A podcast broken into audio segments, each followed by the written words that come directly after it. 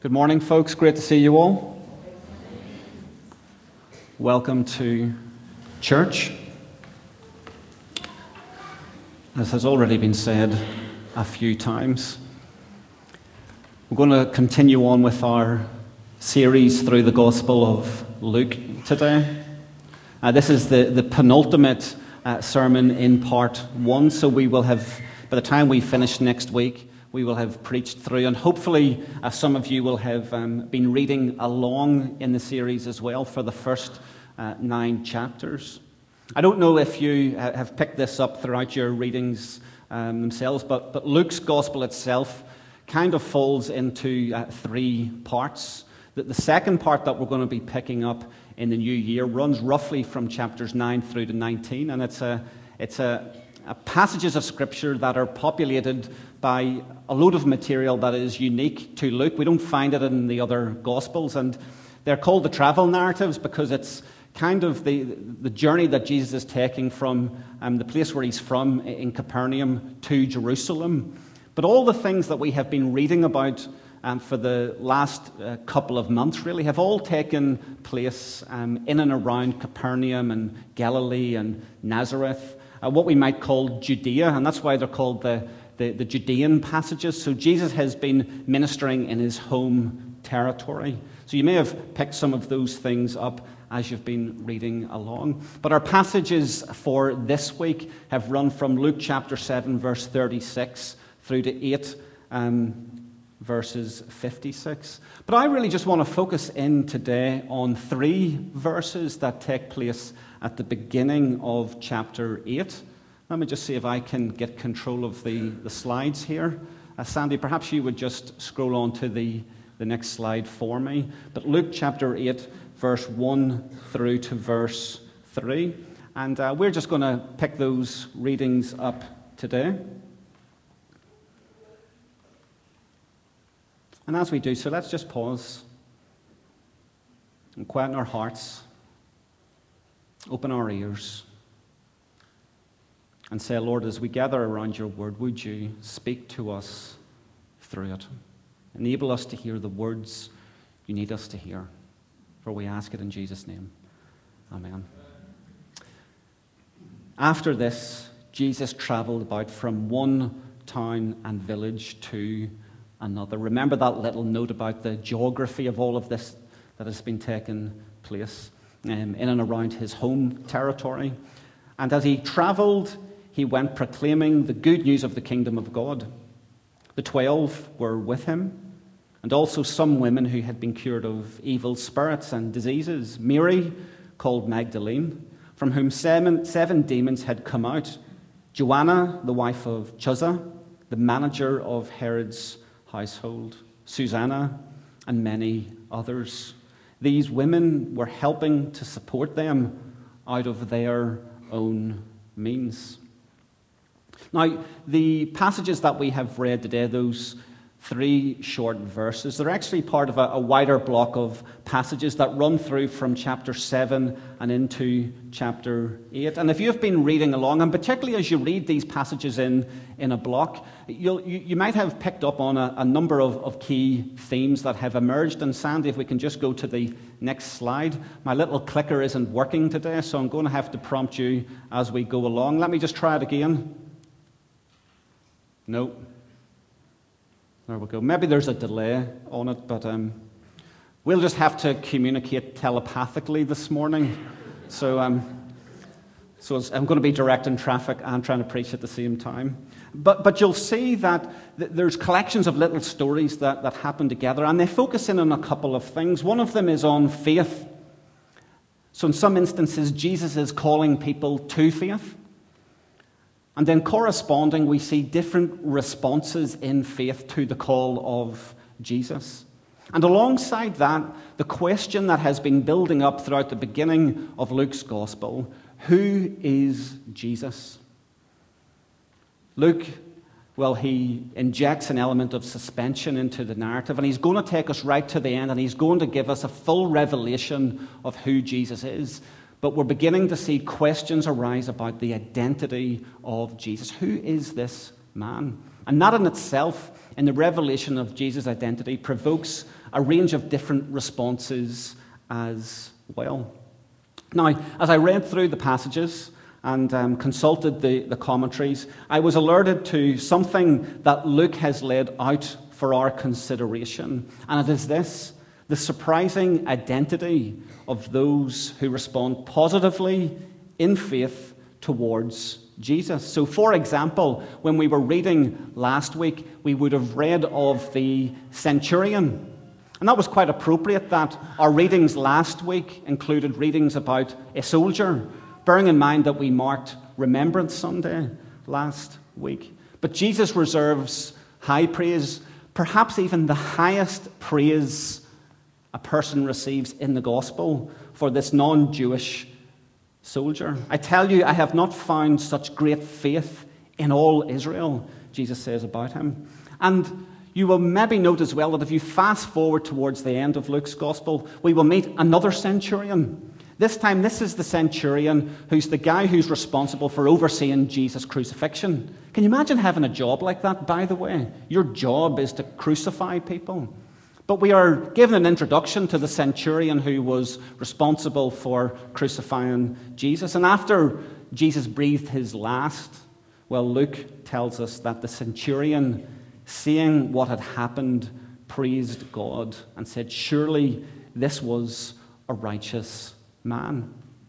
Now, if you're familiar with the gospel stories, familiarity can sometimes breed not quite contempt, but we lose the surprise element of what the Gospels are saying.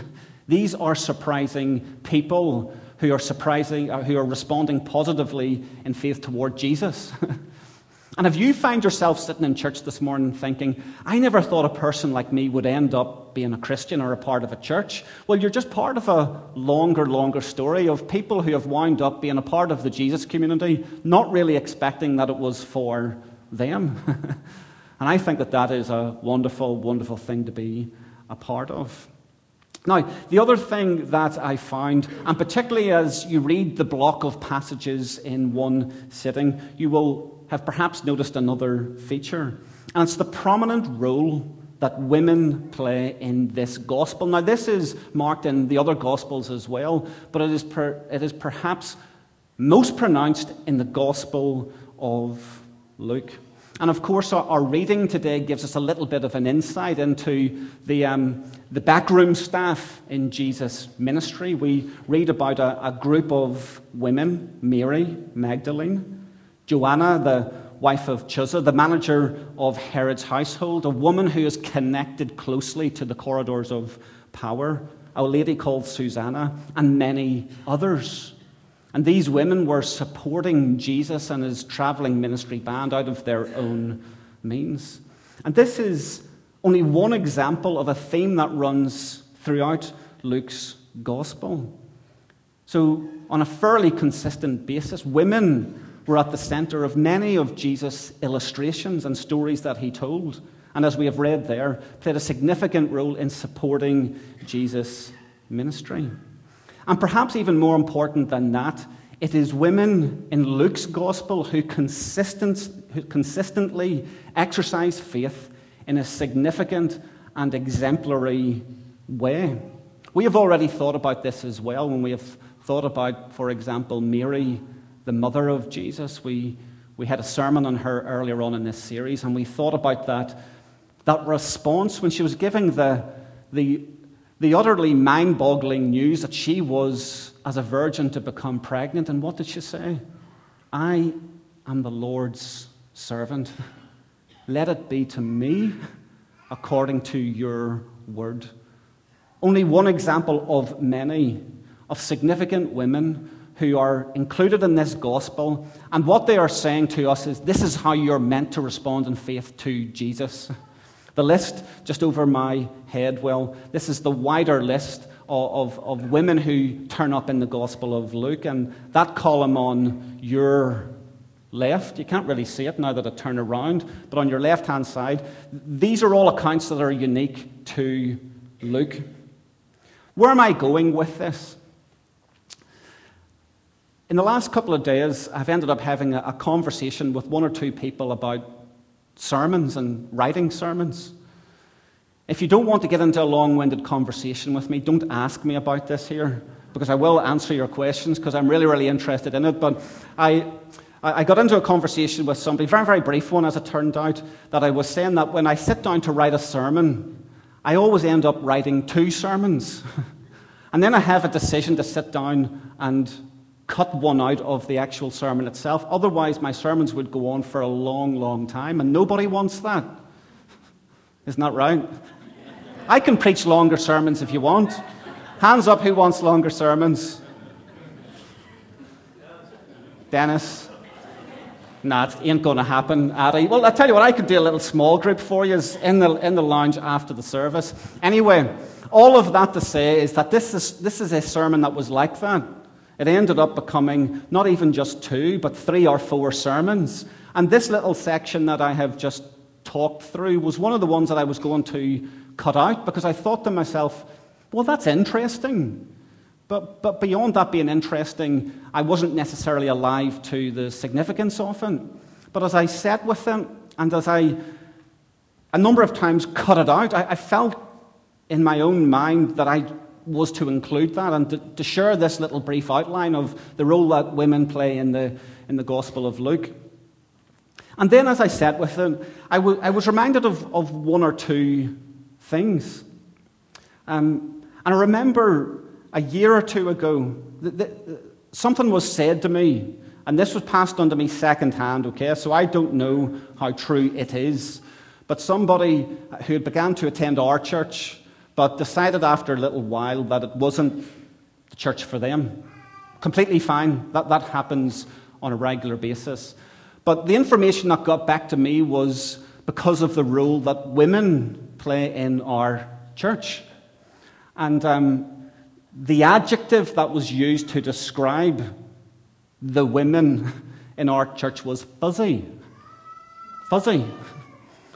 I, I don't really know what that means. Not frizzy, Sarah. Fuzzy. Fuzzy. Now, hear me. And don't start speculating about who it was, because they're not here, okay?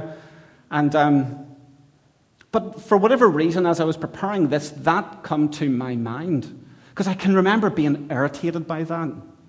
I can remember that little expression annoying me.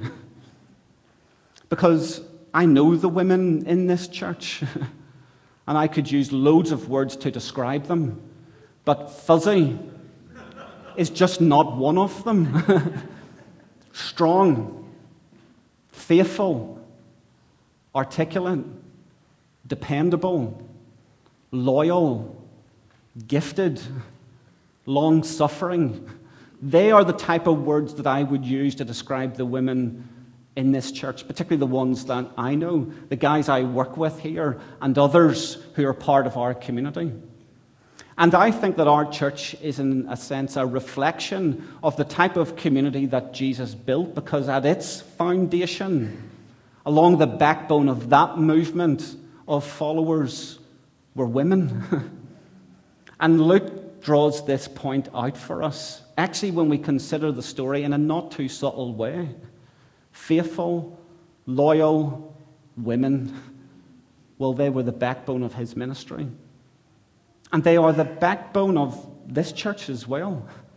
And I say that not to, not to, to, um, not to create a competition between men and women, because we, as Jesus followers in his church, are called to exemplify the types of relationships men and women are meant to have with one another. And it's not to be in competition with one another.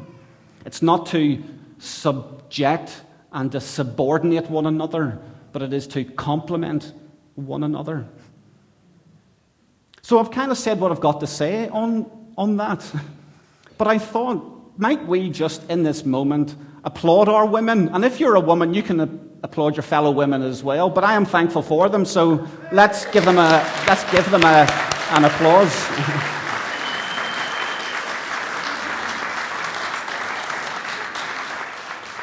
I hope you men were clapping as well, but um, That's good. Let, us move on to the next, the, the, next slide because our text today gives us a little bit of a, of a snapshot of not just Jesus' ministry and the backroom staff as such, but also a, a little bit of an indication as to when he went around preaching, what did he preach?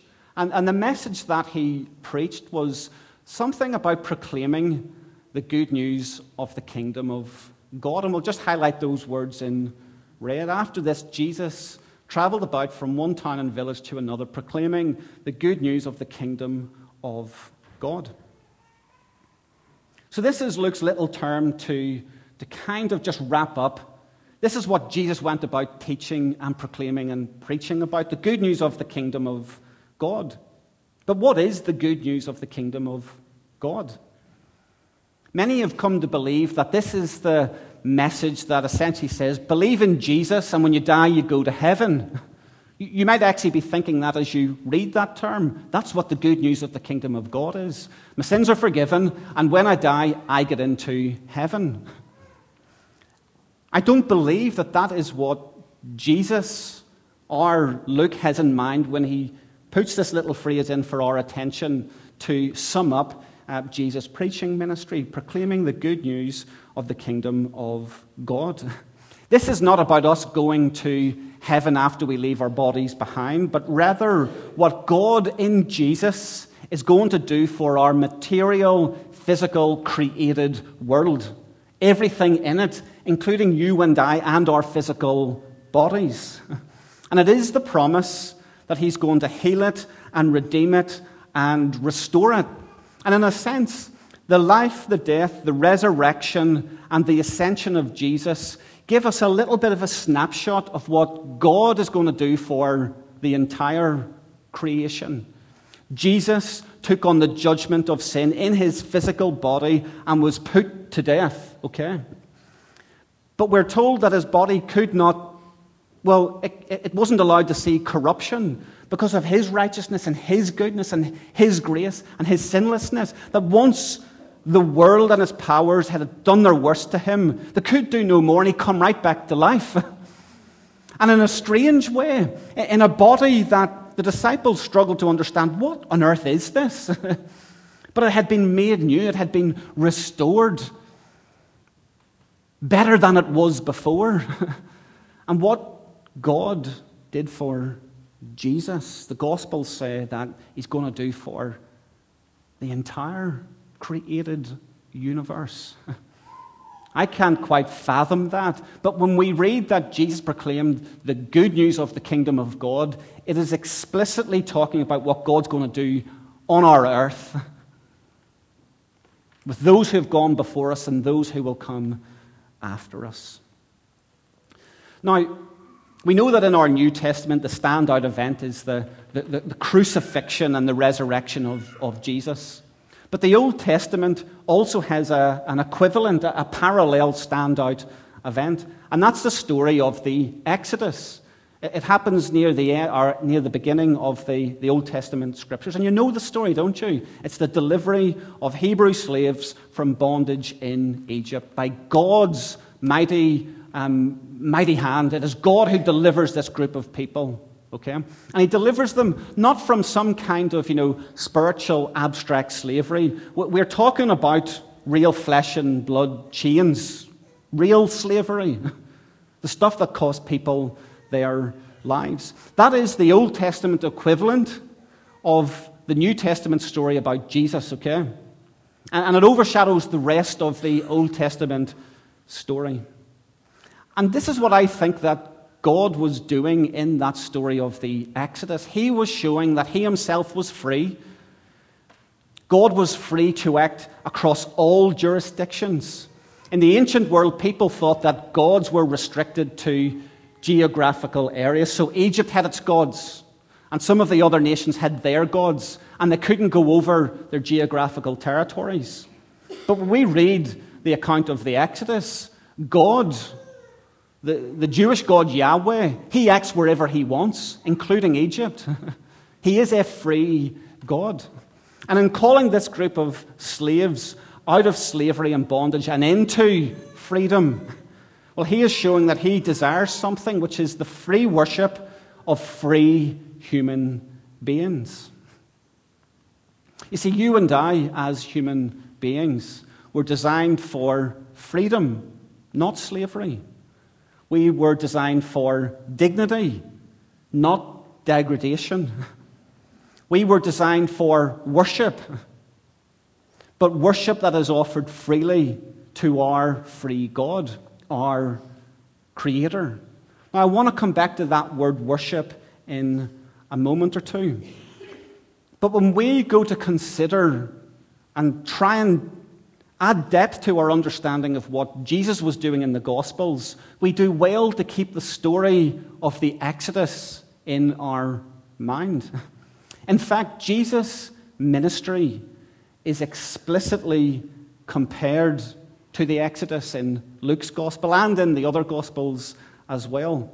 So we read about uh, the, uh, a conversation that takes place with Jesus and a few others at something called the Mount of Transfiguration. You perhaps have read about that story. But you look there in the, in the verse, in Luke chapter 9 and verse 31, they spoke about his departure, which he was about to bring to fulfillment at Jerusalem. But a better and a more literal translation of that expression was this they spoke about his exodus, which he was about to bring to fulfillment at Jerusalem. The word exodus is a better translation to have there than the word departure. Jesus was talking about the exodus, the new exodus that he was about to lead and to bring to fulfillment at Jerusalem, of course, when he was crucified and brought back to life. Once again, the free God was expressing his desire for the free worship of free human beings. And this brings me back to this word worship. Because when the Bible describes the type of relationship that humans are meant to have with God, when it describes the relationship that creatures like you and I are meant to have with our Creator, the primary word that is used to describe that relationship is one of worship. Before we are friends, before we are sons and daughters, we are called to worship. We are built for worship, but we are built for worship to the Creator and nothing else. Now, the interesting thing that the Bible does with this word worship is that it uses it for a number of different things. The, the word itself is a little word called avoda, A V O D A. Avoda. The free God desires the free worship, the free avoda of free human beings. Now, the word avoda, it has a range of meanings, and they're often lost in translation. So, for example, it can mean a ceremony or service. So, for example, we come together today uh, uh, to something that's called, what do we call these things that we do together here this morning? A service, don't we? We, as we gather on a Sunday, we come together because we are bringing something to God fundamentally. You're not coming to be entertained because there's far better ways of getting entertainment than listening to me go on for half an hour. Though our singers are pretty good. but fundamentally, we come together to bring something to God, an act of service to God. And this word avoda is used in our Old Testament to sometimes describe that. The ceremonies or the services that we are a part of in our worship of God, in our avoda of God. But interestingly, and we see this in the book of Exodus, that the exact same word is also used to describe slavery. to describe what the Israelites were forced to do for the Egyptians.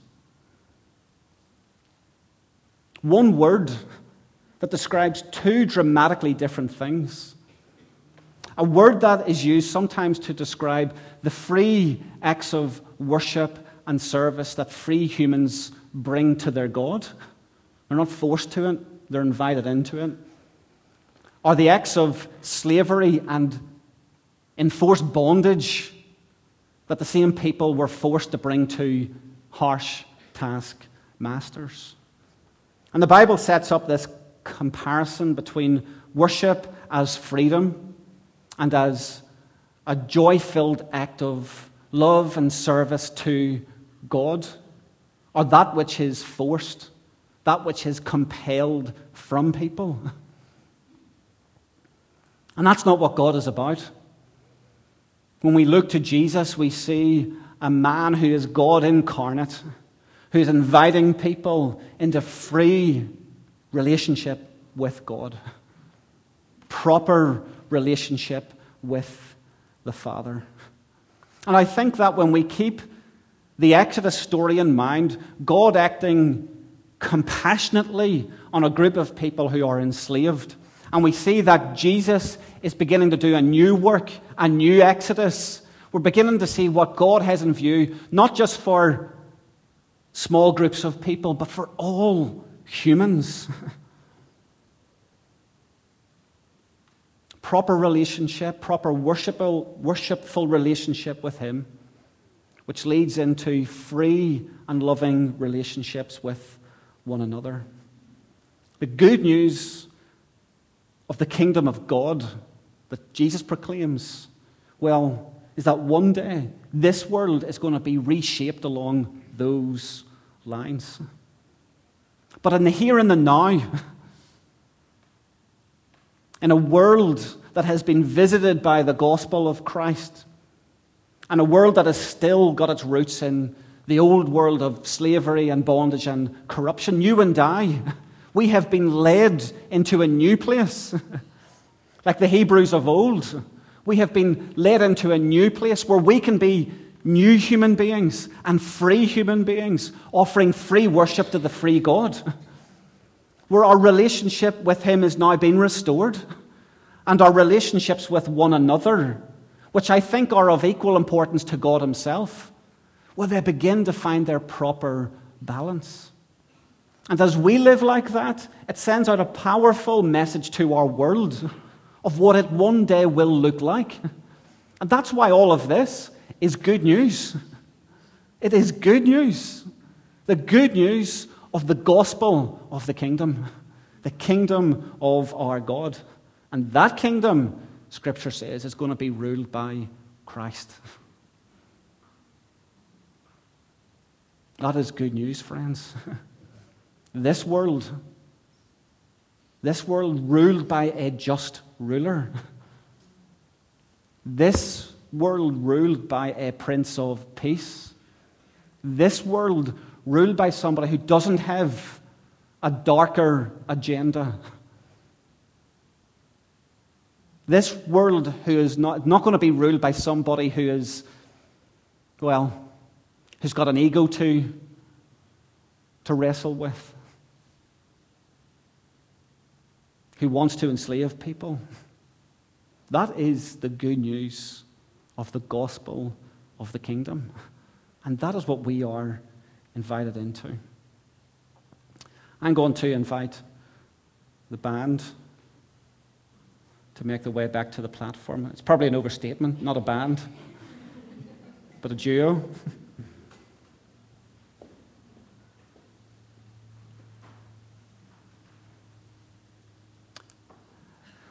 and as we close our service today,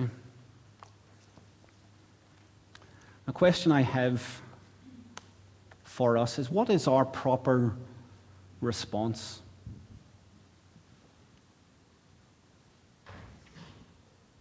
to the gospel and to the King who proclaims that gospel and now lives amongst us. And I think that it is one that demands our thanksgiving, that demands our allegiance and our loyalty,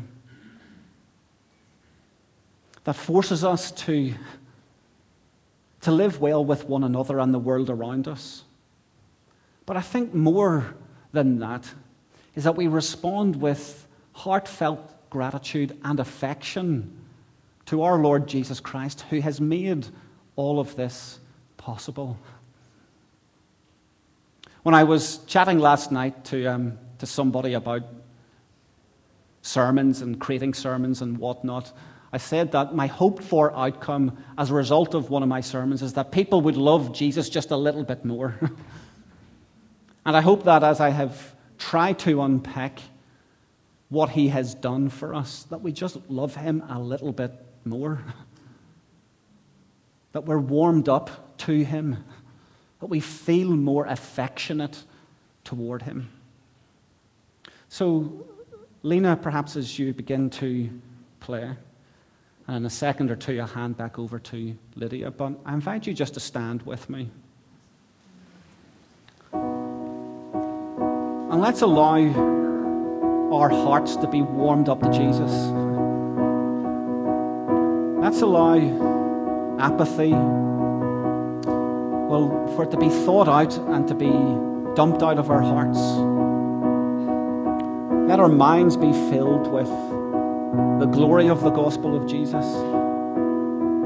and our hearts filled with love for Him, for His church, and for His world. Lord, we want to thank you for the gospel that you proclaim to us. And Lord, not just that you proclaimed it, but you embodied it, that you lived it, Lord, that you made it all possible by what you suffered in your body. And having done all of that, Lord, you were raised to life for our justification, for our goodness, Lord. You did it for us. And for that, we are thankful.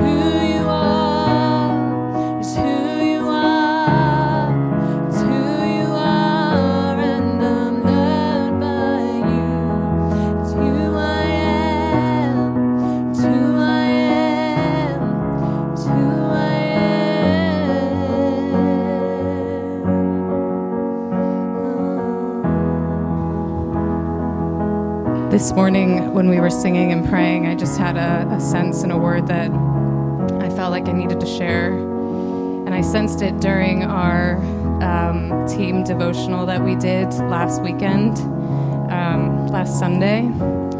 And I've just been sitting with it this week and felt like the Lord wanted me to just expand on it. So I'm just going to do that um, and trust God with it.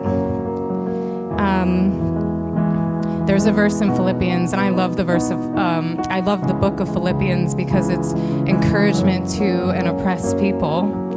And it's the starting verse in it. It's um, chapter 1, verse 1, where it says, From Paul and Timothy, both of us servants of Jesus, the anointed one, to all his devoted followers in Philippi, including your pastors, and to all the servant leaders of the church. And there was this phrase that hung on to the, the, uh, the words that I hung on to in this translation. It's servant leaders, um, usually it's deacons. And I just wanted to read to you the Greek text is deacons. And the word for deacon is actually taken from the Greek compound of the words dia and kovis, that means to kick up the dust, referring to a servant who is so swift to accomplish his service that he stirs up the dust of the street running to fulfill his duty. And I just think that is a really cool picture. In Jesus' days, when you're wearing Jesus sandals, and a servant of Jesus is so excited about his duty that he's like running around and she's running around so quickly that it's actually kicking up dust because they're keen to get on with what they're called to do. And so I was encouraging our team, the youth team, about this and thinking about it and thinking about it last week. But what happens when we hit periods in life or situations and circumstances where, where we're not really wanting to kick up the dust? We're not really wanting to get up and be excited, and actually, our sandals are dragging. They're dragging behind us. And so I was thinking about that. And um, this is the verse that I I felt come to me this week. Um, it's in Isaiah 58. It says, This is the kind of fast day I'm after to break the chains of injustice, get rid of exploitation in the workplace, free the oppressed, cancel debts. What I'm interested in seeing you do is this share your food with the hungry, inviting the homeless poor into your homes, putting clothes on the shivering, ill clad being available to your own families. Do this, and the lights will turn on. Do this, and the lights will turn on, and your lives will turn, turn around at once. Your righteousness will pave your way. The God of glory will secure your passage. And then when you pray, God will answer. And you'll call out for help. And I'll say, Here I am. And it says if you get rid of unfair practices, quit blaming victims, quit gossiping about other people's sins, if you are generous with the hungry and start giving yourselves to the down and out, your lives will begin to glow in darkness, and your shadowed lives will be bathed in sunlight. I will always show you where to go, and I will give you full life in the emptiest of places, firm muscles and strong bones. And in the NIV, I love that firm muscles and strong bones, but in the NIV it says, and I will strengthen your frame. I will strengthen, I will strengthen your frame.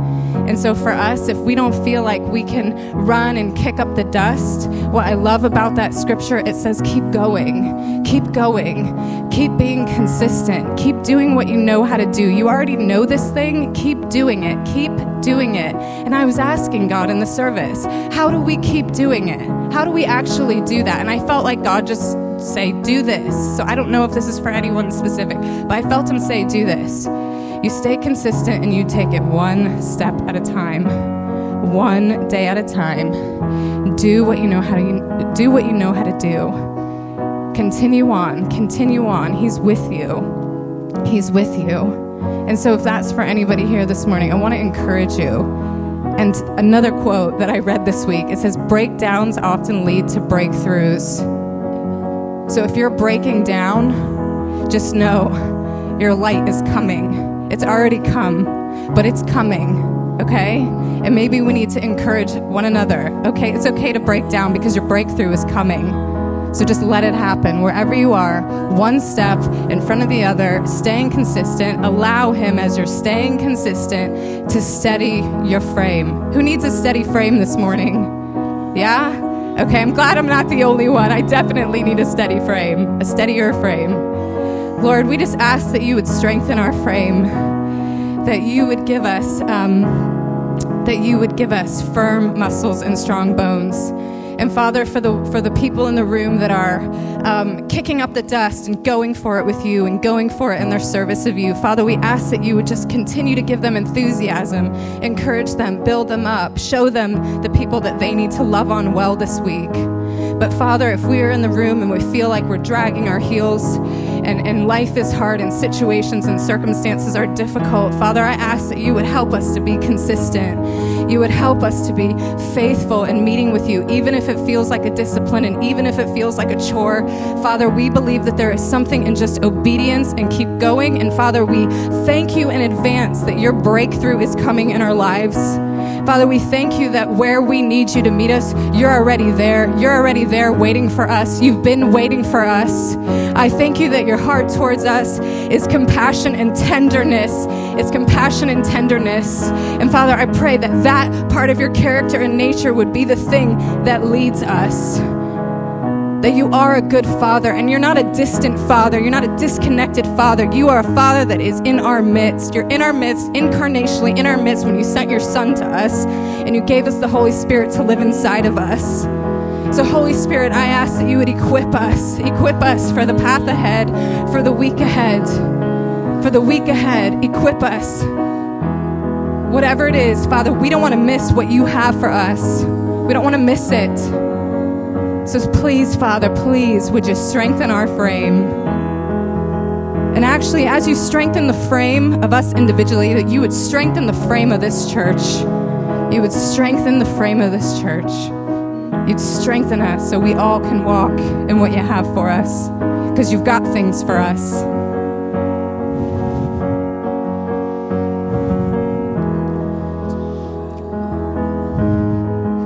Going to sing one more song. The, the service has officially come to a close. And we sang it before, and we're going to sing it again. And the verses in it, or the lines in it, is in the crushing and in the pressing, you're creating something new. So as we sing that, you're free to go. You're free to coffee and tea, and I think there's possibly cake, little bites to eat out there now. But if you feel like, yeah, there's pressing and crushing, I just want to just encourage you to hang on to the moment and just have faith, declare faith that He's making something new in you. Amen. Amen.